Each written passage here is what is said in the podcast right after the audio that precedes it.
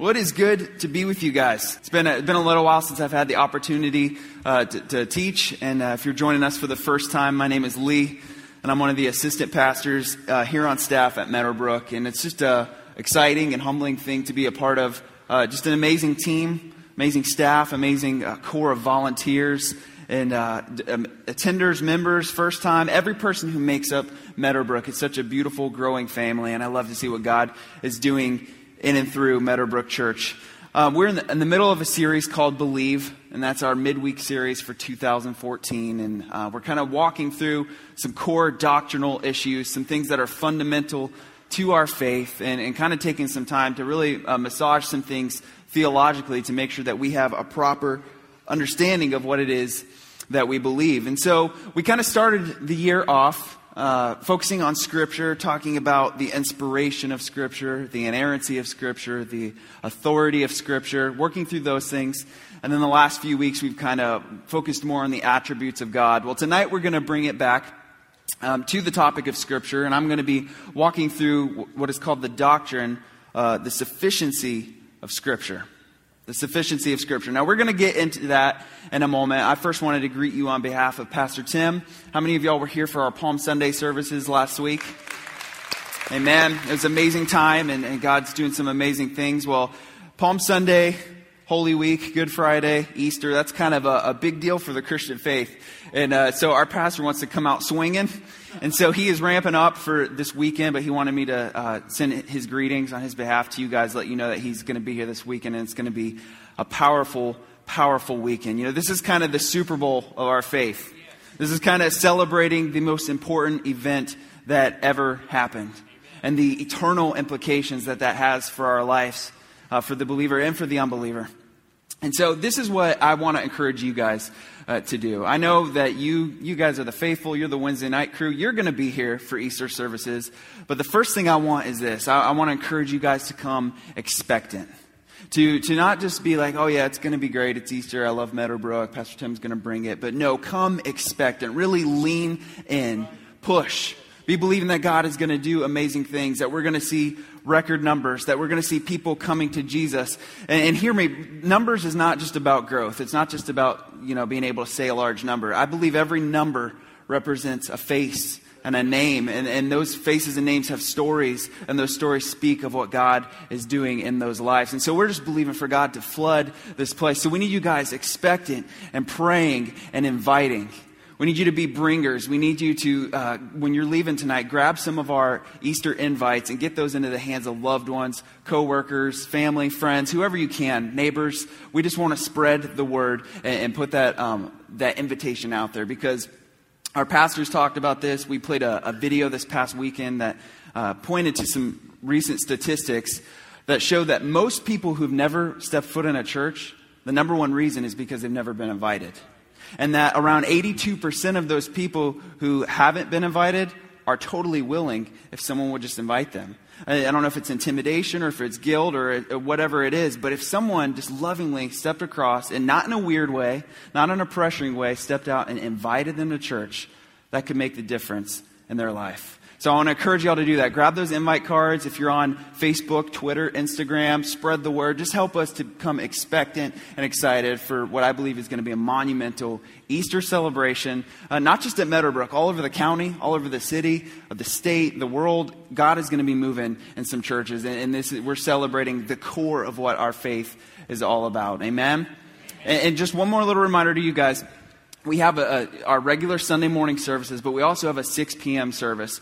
And we're kind of very strategic about that because what we want to do is create room, uh, create room for the, the people who don't normally come to church. So odds are they're going to be coming to those uh, two later services on Sunday. So be prayerful about considering maybe if you would come to the early service on Sunday or that Saturday evening service, all right?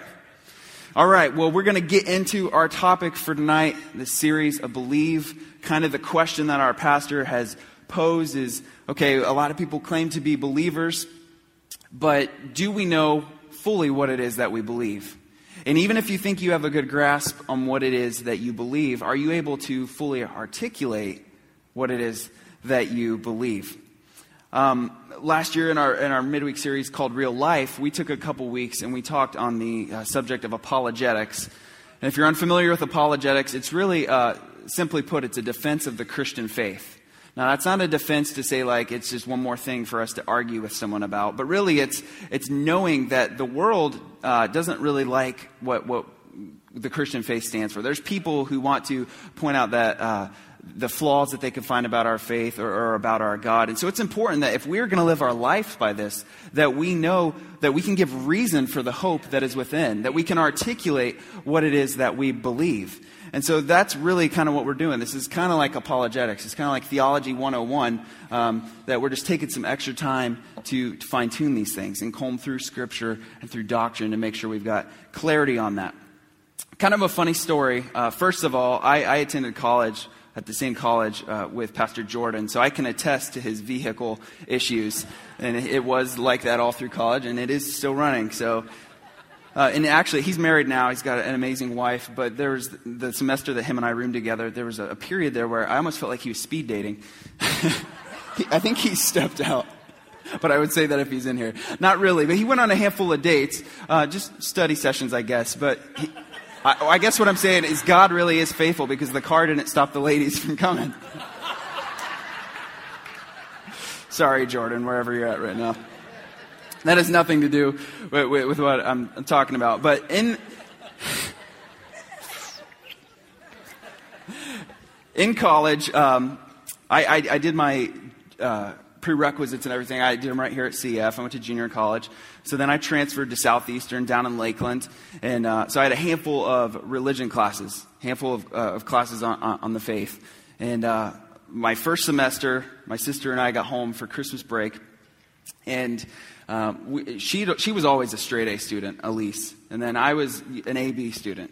And I remember coming home and I'd got my grades and I wasn't too happy with, with what I saw. And, uh, but this wasn't like elementary school where you bring your report card and give it to your parents and they got to sign it. You know, I had my grades and I, if dad asked, then I'd bring them up, but I wasn't going to. So we're at dinner, first night home, and he asks Elise, Hey, did you get your grades back? She goes, Yeah. And he goes, uh, What'd you get? She goes, Straight A's. And he's like, Oh, I'm so proud of you. I knew you could do it. And uh, I'm just kind of quiet. He goes, Lee, have you got yours back? I'm like, Yeah, yeah, I got them back. He goes, Well, what'd you get? I said, I got straight A's. And he goes, Awesome. I said, And two B's. He goes, Okay, good. And I said, And a C minus. And you know, for some of you, maybe that's great, but.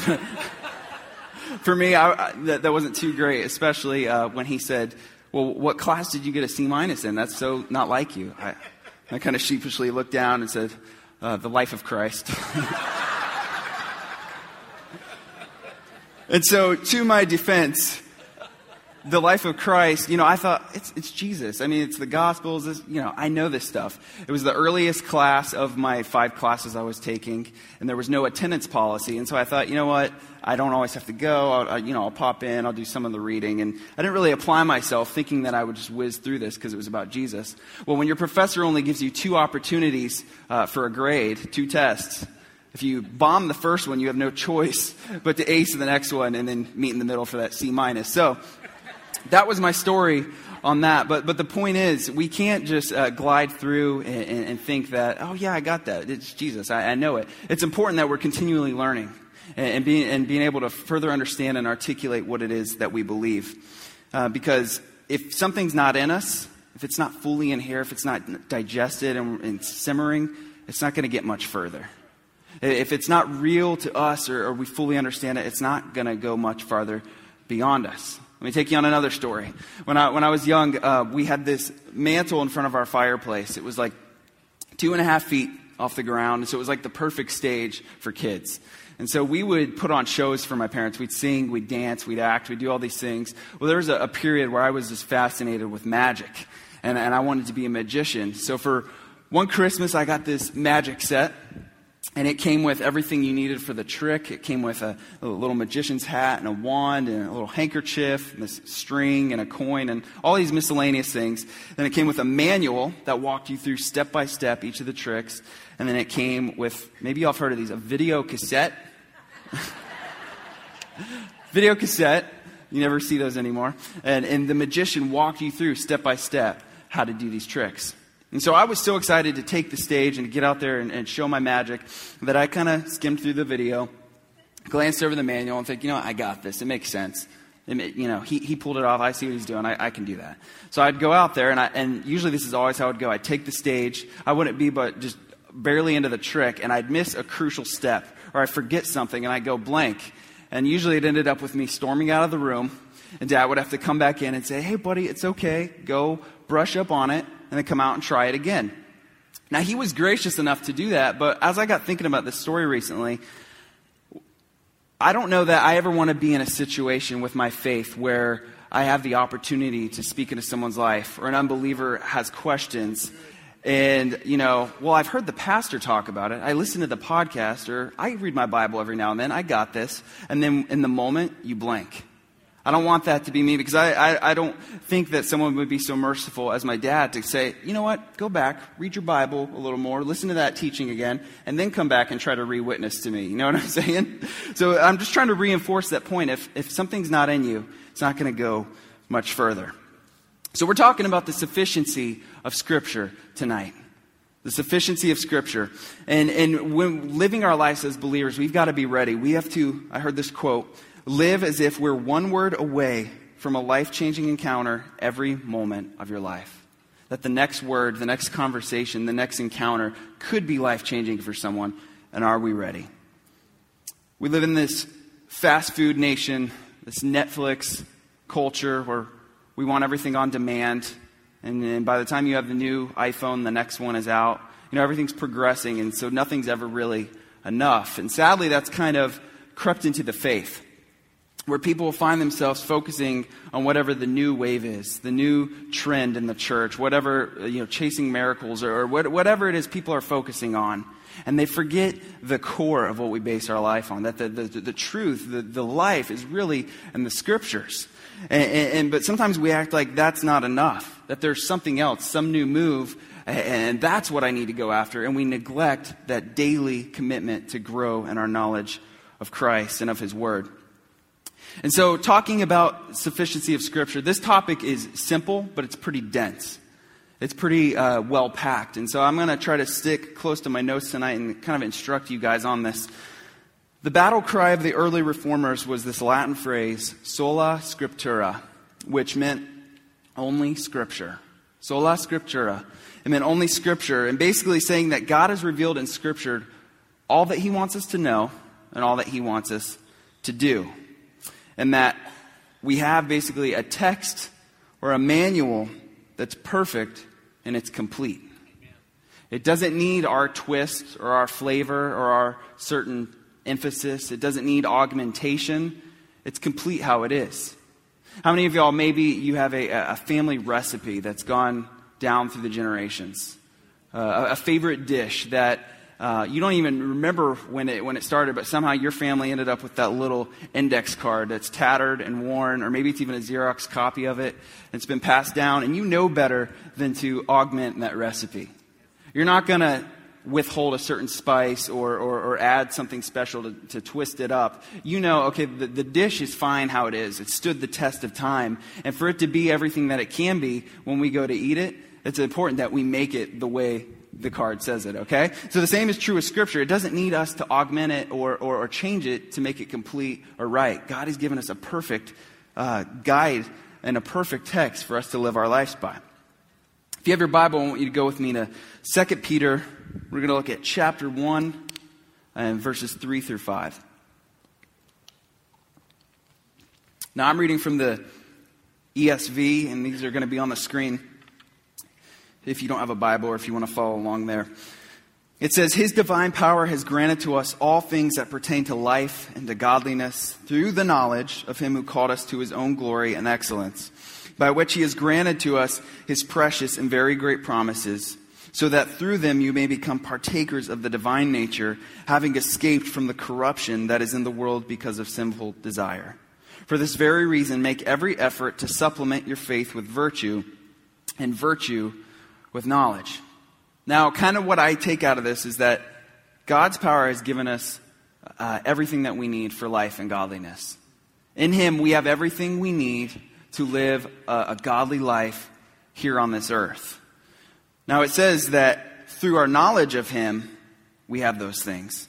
And then at the end there it says to supplement your faith with virtue and virtue with knowledge. So we need to supplement with knowledge. I look at that as uh, if you're going to grow in knowledge, if you're going to know something, then you've kind of got to be committed to studying it. You got to kind of always be committed to that further pursuit of understanding. So we've got everything we need, but we need to continually supplement our faith with knowledge. I want to look at Luke 2:46. It says after 3 days they found him in the temple, sitting among the leaders, listening to them and asking them questions. Now who did they find in the temple? Jesus. Yeah, he's a boy and his parents are looking for him, and when they eventually find him, he's in the temple asking questions, pondering, learning. And usually I, I, I hear the story a lot of times told as if this boy wonder was in the, in the temple and he's, and he's telling them all how, how it is. And he's stumping all the leaders. And, and you know, I'm sure Jesus probably uh, stumped them. Um, but that's not really what it's saying here. It's, I think it's kind of clear that he was the student. It's clear that he was, he was asking questions. He was, he was trying to uh, grow in his knowledge of something. He was the student at this point. Let's fast forward some 20 something years he, he, when he's active in his ministry and he's going from town to town and he's, he's healing the sick and he's teaching and he's doing life with people and his ministry is changing um, people's lives and, it, and it's making the religious leaders upset. And so Jesus takes some time and he goes to the desert and he's going to fast and he's going to spend time with his father. And in that time, if you know the story, he's, he encounters Satan on a, uh, several occasions. And the, and the devil tempts him. And what he uses really to tempt him with is Scripture. He tries to stump him with Scripture. And the way Jesus really withstands that is through Scripture. And I would say, well, how did Jesus know that Scripture? And you say, well, simple. He's God. He was perfect, you know. He, he put on flesh, but he was still God. And yes, while he was perfect and he lived a perfect life and he was uh, the, the most wise person to ever walk the earth, the most brilliant teacher. Jesus didn't just know Scripture because he was God, but he knew Scripture because he spent his life growing in knowledge. He spent his life studying. He spent his life uh, not just as a teacher and a leader, but also as a student and as a son. And so, my question is this If Jesus studied the Scriptures, and if Jesus made himself a student, what makes us exempt from studying the Scriptures? If God Himself in flesh come to earth to live as a man and die for us, it's the great plan, it's the gospel message. If, if that central figure still lo- uh, grew in his knowledge and understanding and application of the scriptures, what makes us exempt? We need to be striving to do everything we can to get everything out of scripture. Let's move on. I want to expand a, a little bit on this word sufficiency, and, and I find significant support of this doctrine in 2 Timothy 3. We're going to look at verses 15 through 17. It says, how from, And how from childhood you have been acquainted with the sacred writings, which are able to make you wise for salvation through faith in Christ Jesus. All scripture is breathed out by God and profitable for teaching, for reproof, for correction, and for training in righteousness, that the man of God may be complete, equipped for every good work. So, not only do the sacred writings make us wise for salvation and uh, equip us to be profitable for teaching, reproof, correction, and training in righteousness, but it says that the man of God may be complete, equipped for every good work. From what? The sacred writings, the scripture, the holy text. Everything we need is in that. And so, in other words, knowing God and how to do what God expects is found in the Bible. So often we, we make it so hard and we're looking for our answers somewhere else, but the first place He's going to speak to us is through what He's revealed. The answers we, we seek about God and about theology and about ethics and about life, are, the, the guideline for that, the, the thing that we judge all other knowledge by, is the Word of God.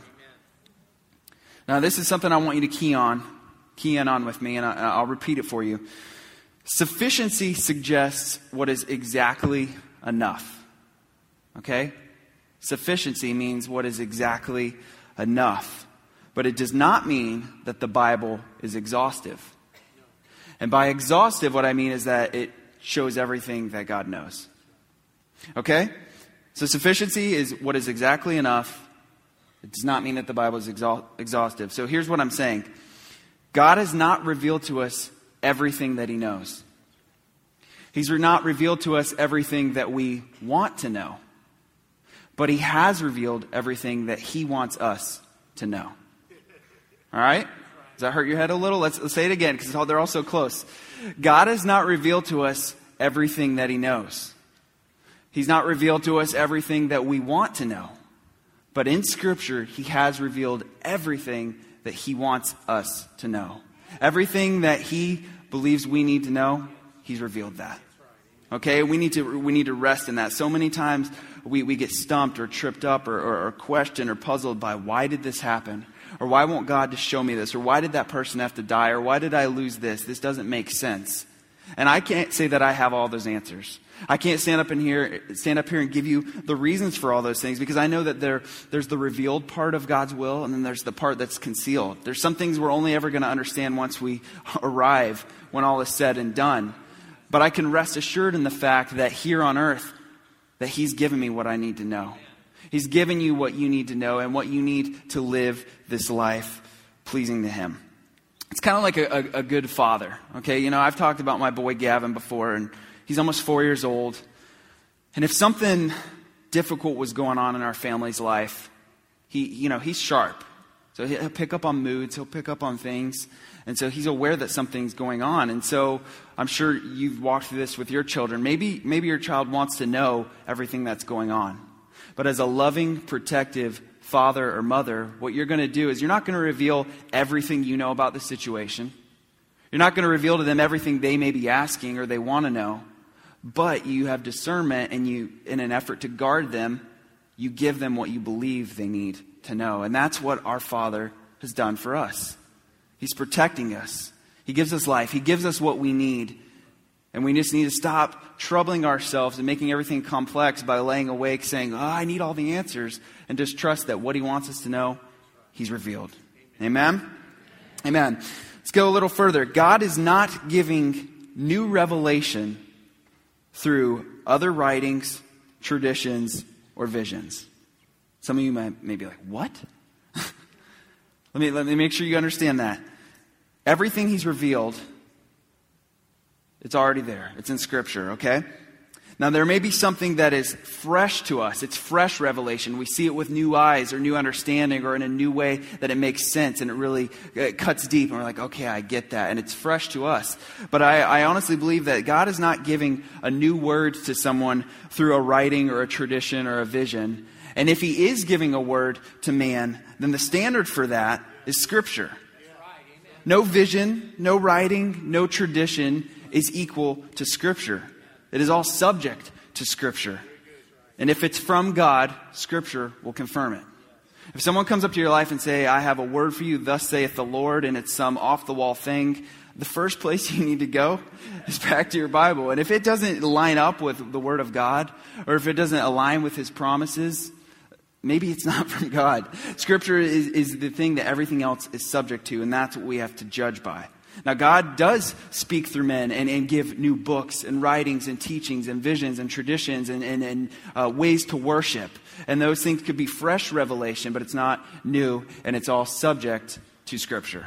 I hope that, I hope that doesn't ruffle too many feathers and that, that makes sense to you. Let's go and look at this. The Bible does not necessarily tell us everything we need to live obediently in this world. And no, I'm not contradicting what I just said a minute ago. What I'm trying to tell you is that culture is ever shifting. Culture is ever changing. And so there's some things that we may want a black and white answer, and the Bible doesn't necessarily explain that in black and white or tell you exactly what to do. For instance, uh, science is ever advancing. And while the Bible gives us a standard to judge by and to understand creation and the Creator and, and nature and how the earth was formed, um, there's certain advancements that are that uh, men come across. And so, if we want to be up to date on science and certain things, then we've got to study nature. Uh, the Bible talks to you about how to love your spouse and how to nurture and to cultivate and how to become one, but it doesn't tell you everything you need to know about your individual spouse. So if you want to um, love and walk out life in a way that's pleasing to God with your spouse, sometimes that's hard. So guess what? You've also got to invest in getting to know your spouse and realize that you're not ever going to be able to fully decode them, but you do have a standard by which to, even if, you know, what your wife's doing doesn't make sense or what your husband's doing is driving you up the wall, you can say, you know what? I'm going to follow uh, what the Bible says about loving my spouse and be committed to my spouse that we'll walk through this and, and learn each other together. Okay? Maybe it's sports. The Bible doesn't tell you all the rules about golf and how to play the game, so you might want to study up on the rules. Maybe it's uh, economics. Sure, the Bible can give us some economic principles and talk about stewardship and talk about rendering unto Caesar that which is Caesar's. The Bible talks about money, but in our economic times, it's important that we uh, are kind of paying attention. It's important that we observe and understand the world of business. All right, so what I'm saying is the Bible really, uh, while it doesn't say everything in black and white in terms of our culture, it is the perfect standard for judging or discerning the things in our earth. And discerning all other knowledge and realizing again that all knowledge stands under the Bible, even when it serves the Bible. I'll kind of show you what I mean by that. The English language serves the Bible by making it accessible to readers of English. Okay, the Bible is not originally written in English, but the English language serves the Bible by making it accessible to us. Okay? So that's awesome. That's a way that it serves the Bible. Even so, the English word yes cannot translate the Greek word for no. The Bible is sufficient to prevent that misuse. See what I'm saying? The language itself serves the Bible, but the Bible is strong enough and sufficient enough to prevent that misuse or that mistranslation. Maybe let me kind of put some flesh and bones on, on this to help you understand. Um, like I said, I'm an assistant pastor here at Meadowbrook, and so I'm, I'm a part of a, a team of pastors, uh, a group of amazing uh, men and women, and it's, it's a cool thing to be a part of what God's doing here. And really, our credentials um, you know, a, a, lot of us have different educational backgrounds and qualifications, but our covering and really our endorsement, rather, uh, to minister in the context of this church, our ordination comes from Meadowbrook Church. Okay? So Meadowbrook Church is, is the covering. And even though my role, or, or Pastor Haran's role, or Pastor Ron's role, or any of our pastors, our role is to help serve uh, the people of this church to help fulfill the vision that God has given our senior pastor. And so while we were in a, in a role to serve that overall covering, if we were to step out and then start teaching doctrine that was wrong from the message of the house, or if we were to step out and Pastor John Bullington was to say, I'm the lead pastor of Meadowbrook Church. No, our covering is sufficient enough to prevent that misuse, and we quickly would not probably be a pastor here anymore. See what I'm saying? Something can serve something, but, but, but scripture really is able, it's sufficient enough to prevent a misuse. I hope, I hope that's kind of making sense for you. Scripture really is the ultimate standard, judge, guide, corrector. All right, let's move on. I want to talk about something very important, not customizing your Bible. And I'm not talking about highlighting certain things or making notes that help you study. That's not what I mean. But what I mean is that we don't, again, this goes back to augmentation. That we don't just camp out on certain parts and act like that's all there is there. Or that we apply this part, but not this part. Because, eh, you know, I don't think God was so serious about that. So I'm not going to apply that part to my life. You may think that's ludicrous, but I, I, I talk to people all the time who just, it's like, do you read the full Bible? Did, did you just skip over how clear God was on that? And some people think it's like, kind of like a buffet, like a la carte, pick and choose I'll custom make this thing, and either we got to take it for all that it is or, or not at all. And so we can't customize our Bible. There's several passages that are very clear about this, and I want to move through these. Deuteronomy 4 2 says, You shall not add to the word that I command you, nor take from it, that you may keep the commandments of the Lord God that I command you. Very clear. Don't add to it, don't take from it. Proverbs 30, verses 5 through 6 says, Every word of God proves true. He is a shield to those who take refuge in him. Do not add to his words, lest he rebuke you and you be found a liar. I know I don't want to be found a liar or to be rebuked by God, so guess what? Don't mess with the scriptures. Revelations 22, 18 through 19 says this, and this gets a little more severe. I warn everyone who, has the, who hears the words of the prophecy of this book. If anyone adds to them, God will add to him the plagues described in this book. And if anyone takes away from the words of the book of this prophecy, God will take away his share in the tree of life and in the holy city which are described in this book. So, guess what? That's three instances right there. You could do further study and find more, but we need to not customize our Bible. If God said it, he meant it it applied then, it applies now. It's timeless, it's perfect, it's sufficient. Don't mess with the scriptures. All right, everyone got it. We need to emphasize what scripture emphasizes. A lot of times, this, this kind of goes hand in hand with customizing your Bible. Um, so many people place importance on things that God doesn't. And by that I mean maybe, maybe you've got that friend who they found one gray area of Scripture and rather than study it out or look at it in context, they then resort to Google and they find all these uh, conspiracy theories written by man that don't line up with Scripture, that expand on this gray area of the Bible. And the next thing you know, they've made their whole agenda this copy and paste secondhand theology that makes no sense and really doesn't enforce anything that the original text was enforcing. So don't place importance on the things that God doesn't. Too many people do that. And in doing so, it's almost as if we're so bold or so daring to say that God missed the point of his own writings. Or that somehow we think we see the big picture more clearly than God does. He's all knowing, he's all powerful. He inspired and, and, gave these words to man. And so I think he knows the importance and the point of his writing. Another thing that's important when it comes to understanding the sufficiency of Scripture is that we must learn to distinguish the law and the gospel as the two main words of Scripture. The law and the gospel. Now, I'm not just talking about Old Testament, New Testament, but I'm talking about those are the two key words that play into the whole grand story that weaves through Scripture of what Jesus came to do and how, how that affects our life. John Calvin said this He said, The gospel is the message the salvation bringing proclamation concerning Christ that he was sent by God the Father to procure eternal life. The law is contained in precepts. It threatens, it burdens, it promises no goodwill. But the gospel acts without threats. It does not drive one by precepts, but rather it teaches us about the supreme goodwill of God towards us. So the law and the gospel. Everything falls under either one of these, both of which key components of Scripture's sole purpose, which is to reveal God's plan of redemption. All right? Now, I kind of want to wrap uh, with, with this last passage I want to look at.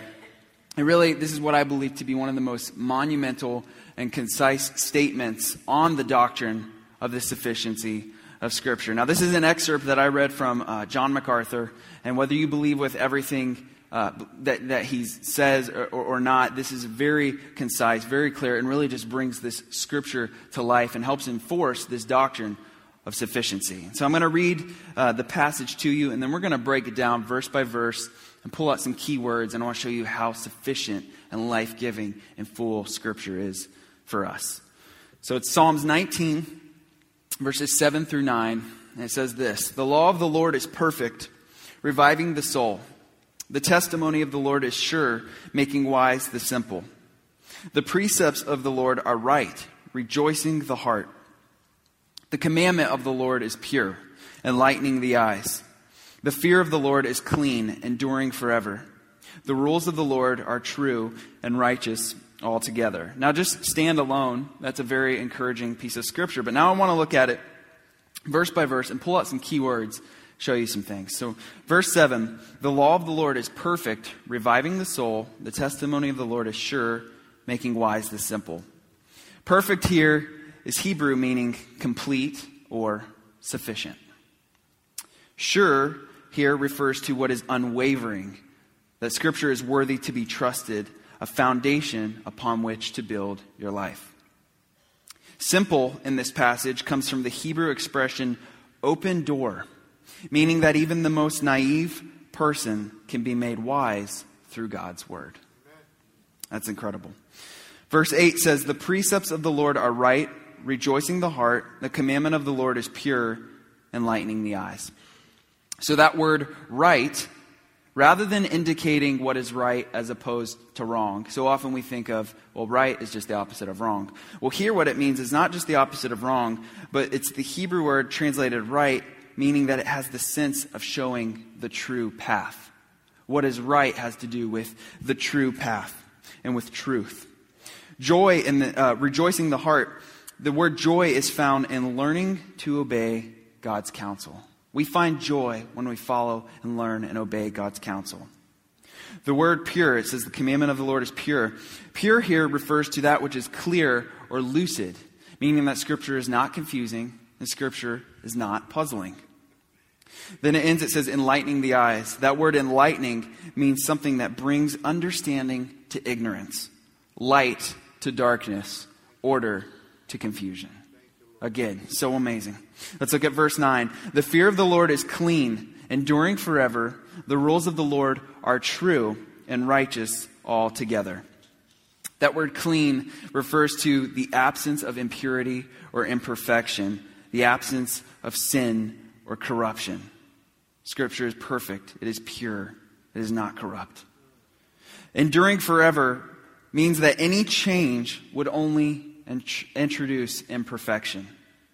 If Scripture was written by an omniscient, all knowing Spirit of God who's infinitely wiser than us all, any change would only introduce imperfection. It's perfect just the way it is. It is enduring forever. It's like that recipe I talked about, but way before that, and it'll go way on. Once your little index card recipe is, is finally uh, so faded you can't read the ingredients, guess what? The word of the Lord still endures forever.